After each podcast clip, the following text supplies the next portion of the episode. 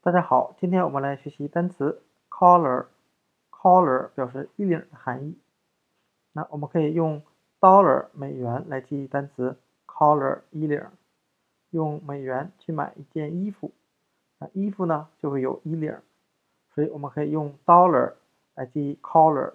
这两个单词呢就差首字母不一样，后面的都一样。那我们再看跟衣领相关的一些同类单词，sleeve 衣袖，啊，就是衣服的袖子。